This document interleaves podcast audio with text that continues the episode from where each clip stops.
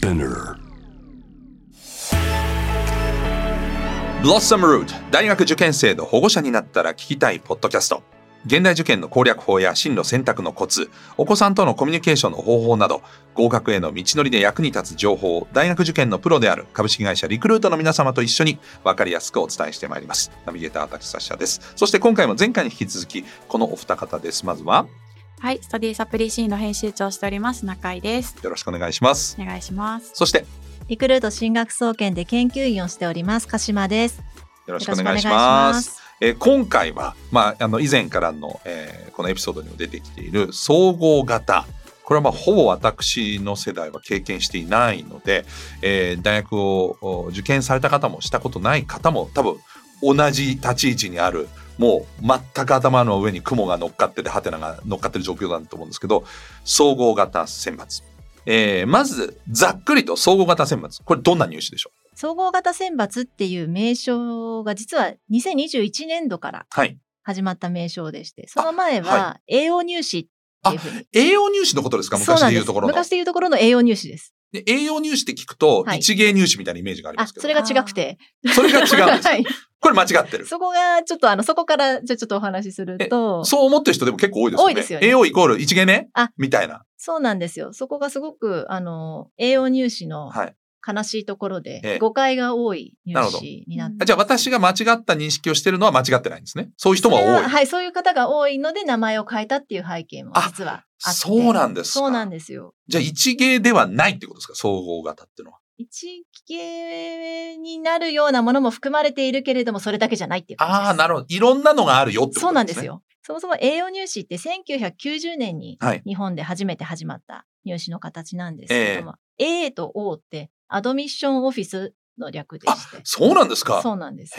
なので、あの、入試をする部署のことですね、アドミッション。そうなんですか。はいなんだろうって考えもしなかったです。初めて今意味を知りましたそうなん。ですよ。略称だったって。えー、えー、おーぐらいだった。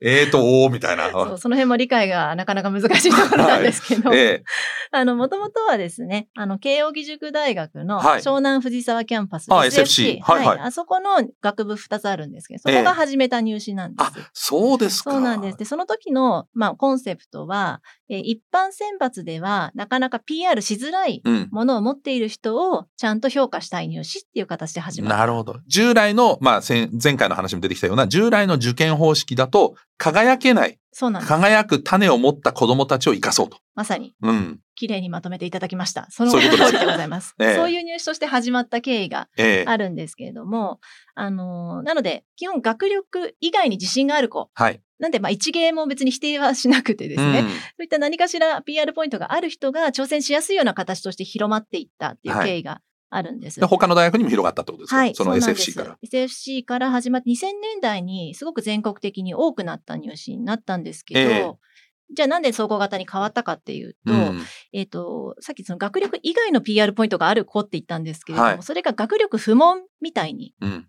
あの、思われがちになってしまって。なるほど。勉強しなくてもいいっていうふうに思われちゃう。勉強しなくても受かる入試でしょっていう風なうんイメージが多分そのあたりから来ちゃってるんですけれども、うんそれが良くないと。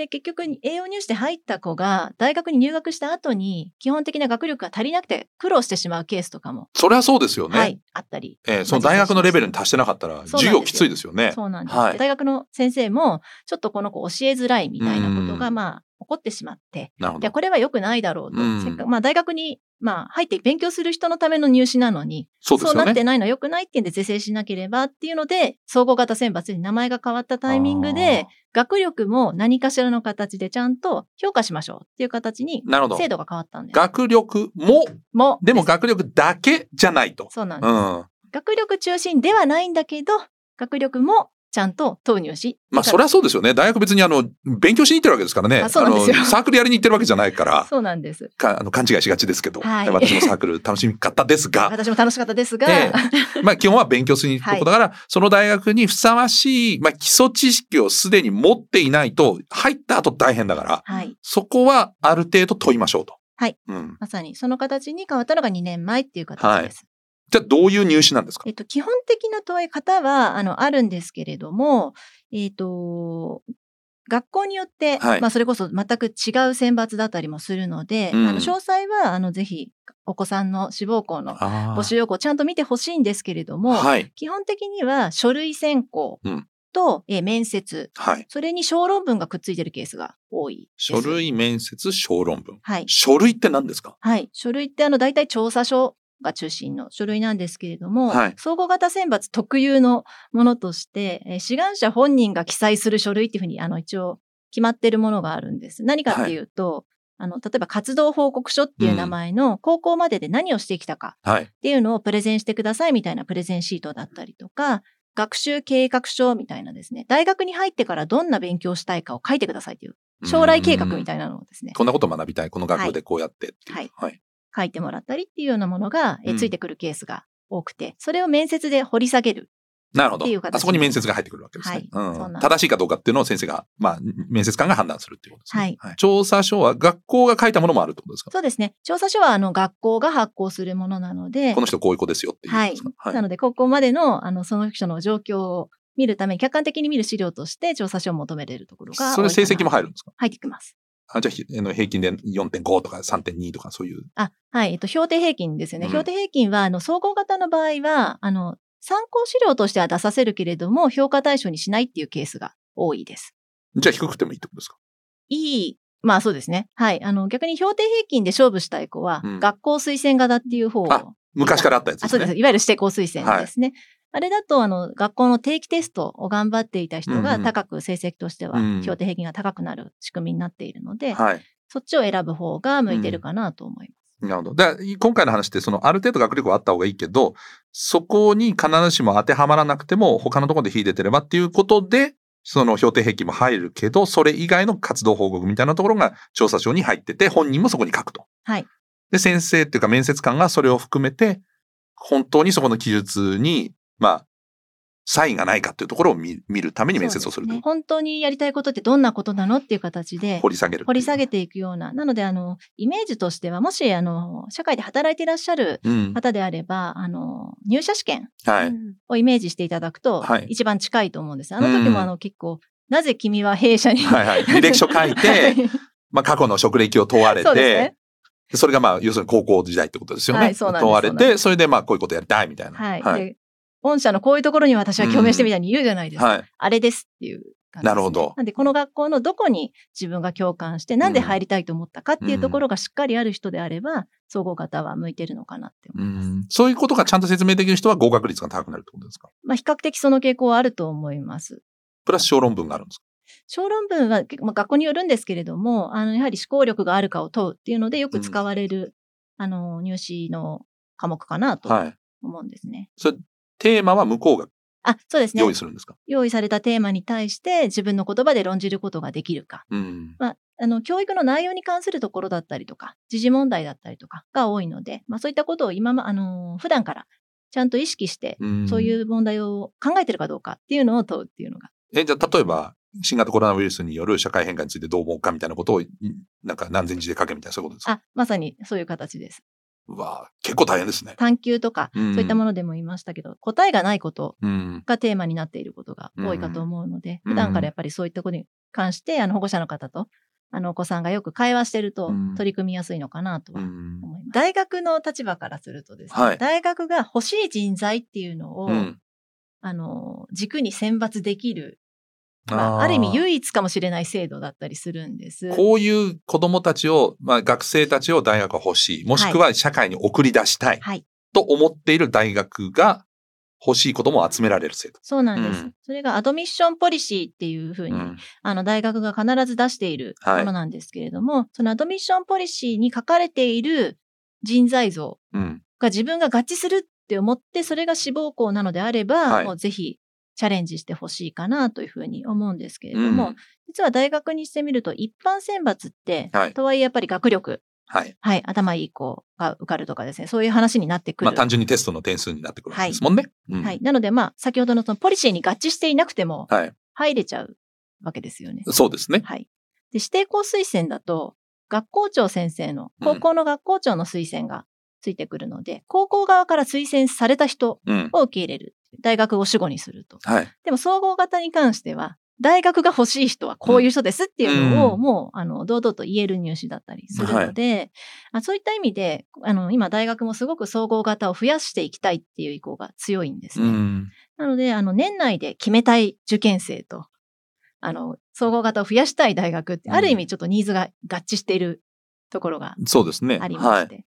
なので、しっかりとどの大学に入りたいのかに決めて、えっと、その大学がやってる総合型選抜が、うん。一体どういう仕組みになっているのかっていうのを早めに見に行くっていうのが一番大事なところだとうん。思うので、えーそういった欲しい人材に合致するっていうところと、あの、自分がそれの、あの、PR 材料をいっぱい持ってるなっうんていうことであれば、ぜひ、チャレンジしてほしいかなとなるほどね今の話聞いてて、その確かに大学側にしてみても、例えばそのまあ学科試験で取っても、まあ、ふ例えば複数受かる子って、どっか行って他は蹴るわけじゃないですか。そうですね。で、それで、せっかくこういう、なんか大学に合う人材が来るチャンスがあったのに、たまたまその学科でちょい点数が足りなかったがために、でも他の切って、まあ、もちろんほ、あの、えー補欠とかもあるけど、そこで取り逃した人材をもっと適切に総合で取れたら、大学としても有意義ですよね。そうなんです。あのうん結構いろんな研究が出てるんですけど、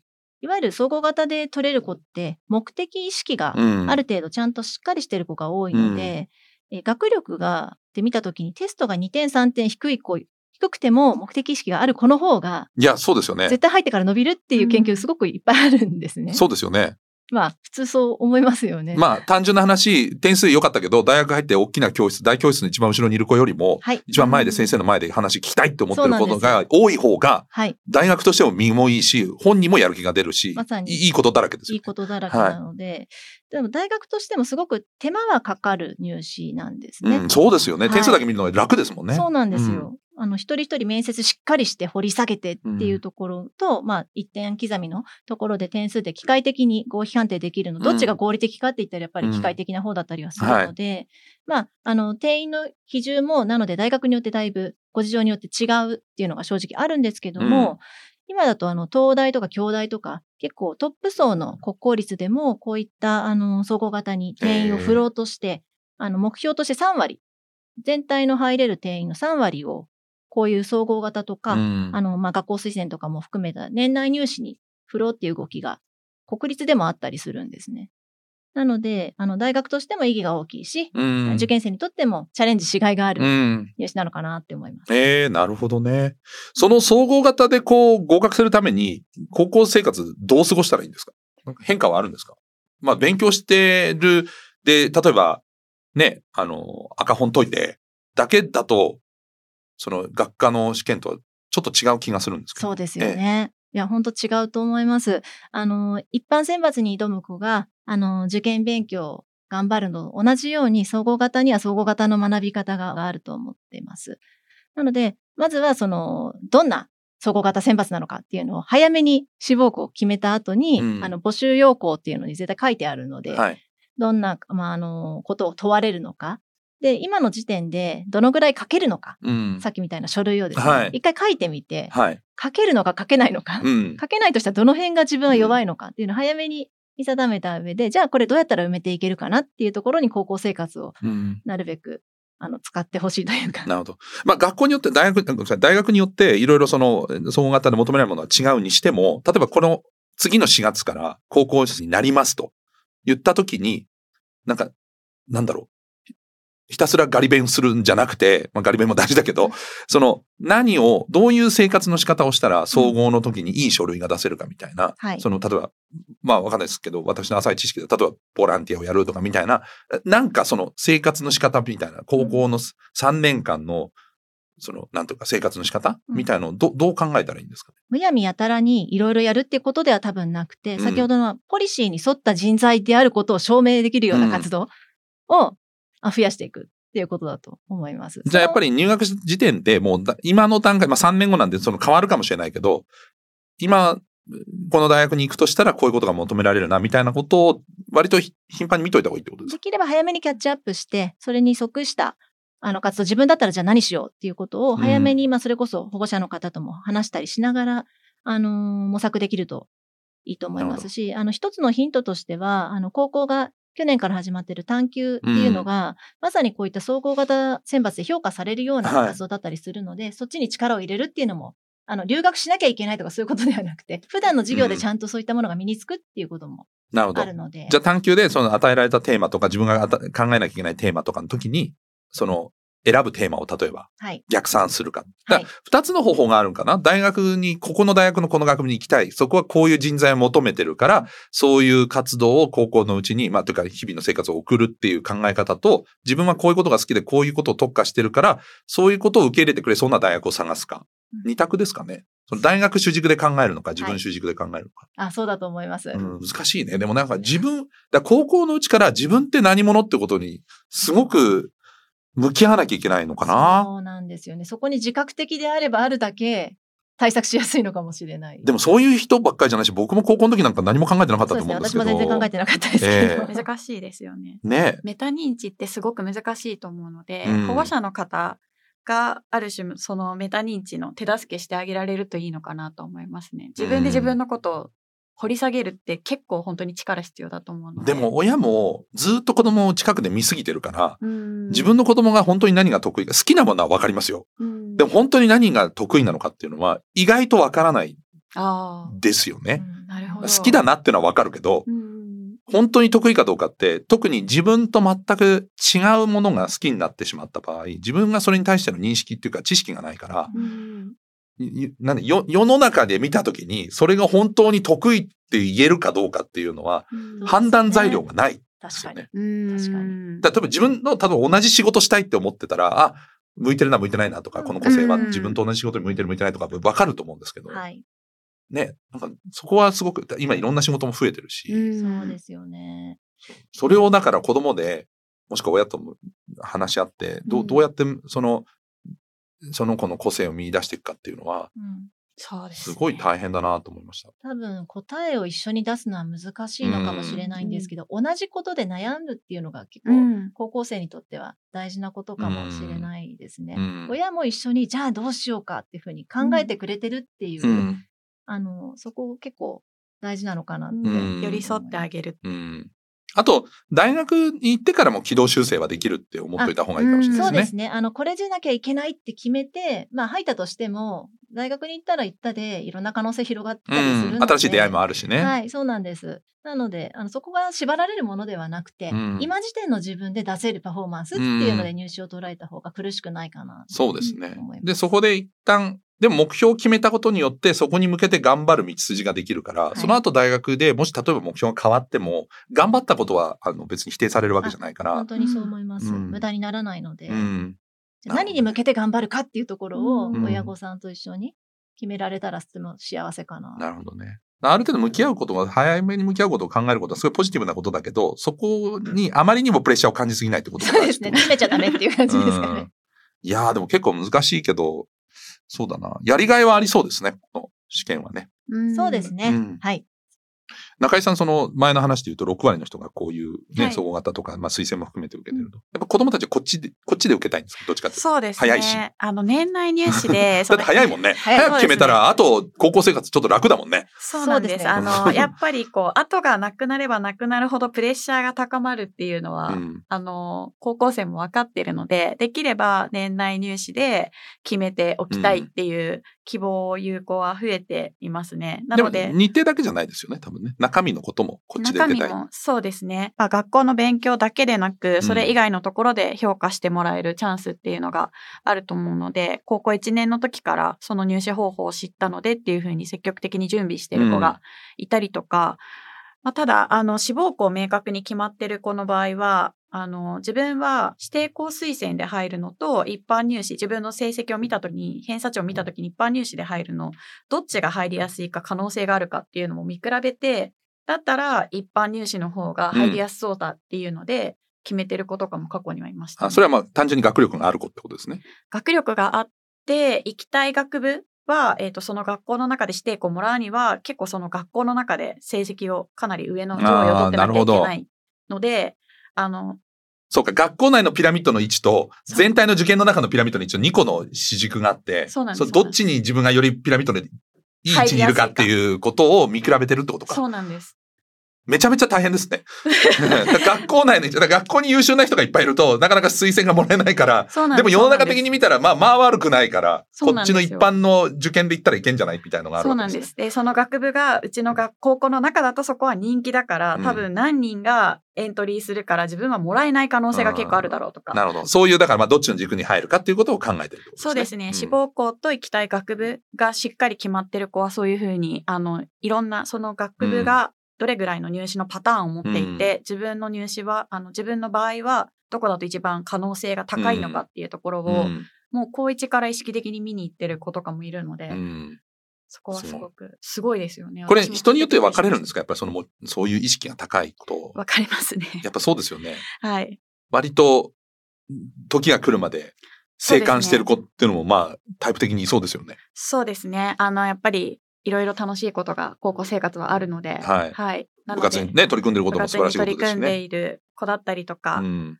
そうですね。なので、あの、逆算して、その、高一から考えてる子っていうのは、あの、すごくしっかりしてるなっていう印象はあるので、ねはい、そこの、ただ、あの、入試方式がこれぐらいあるんだっていうことを、うん、その高校2年生で知りました、高校3年生で知りましたっていう子も少なからずいたりするので、はい、そこら辺は保護者の方との会話で、ちょっとフォローできたりとか。ああ、そうか。知ってれば子供たちの行動も変わるってことですもんね。うん、可能性があるので、自分はこう無理だと思ってたけれど、あ、この入試方式だったら意外とここの志望校のこの学部入れるのかもしれないって思った時と、それを知らずに過ごす日々は多分違うと思うで。一般入試って落ちちゃいました。じゃあもったいないですもんね。ねもったいないですね、なるほど。そこでこのポッドキャストですね。今聞いてる親御さんはお子さんに情報を伝えれば。よろしくお願いいたします。ありがとうございます。なんとなく見えてきたかな。えー、改めてその総合型っていうのは、まあ、学校によって結構システムが違う。その受ける大学によってね。だけど、基本的には書類を提出して面接をして、場合によって小論文があるという、まあ、基本的にはこれ。で、そこには日常の成績はある程度は見られるけど、えっ、ー、と、参考程度にしましょうっていうことで、いわゆる学校型推薦みたいに完全に点数では見てこないと。そうなります。評定平均か。はい。なるほど。いろいろルートがあって、でも、そうね。いろんなそのパフォーマンスの出し方って人によっても違うから、はい、勉強で物事のパフォーマンスが出せる。アイディアでパフォーマンスが出せる人。大人になるとそうですよね。はい。いろんな個性が会社にもいるじゃないですか。すね、はい。そういう意味で言うと多様性をすごく大学の中に、うん、あの増やすための大事なルートでもあるので。うん、そうですよね。まあデータが得意な鹿島さんもいれば。データも得意じゃないけど。いや、データの担当ですよね。確かに。そうかもしれないえー、まあでも、ね、もしくはこう、人を取りまとめるのが得意な中井さん、編集長ですから。全然ですね。いや、ここで否定されちゃうと。そうですね。続かなくなっちゃう。まあでもね、みんなそうやって、あの、謙遜されてますけど、いろんな特技があるっていうのが、まあ受験に受けても、向けてもそういうふうになってきてるっていうことでしょうかね。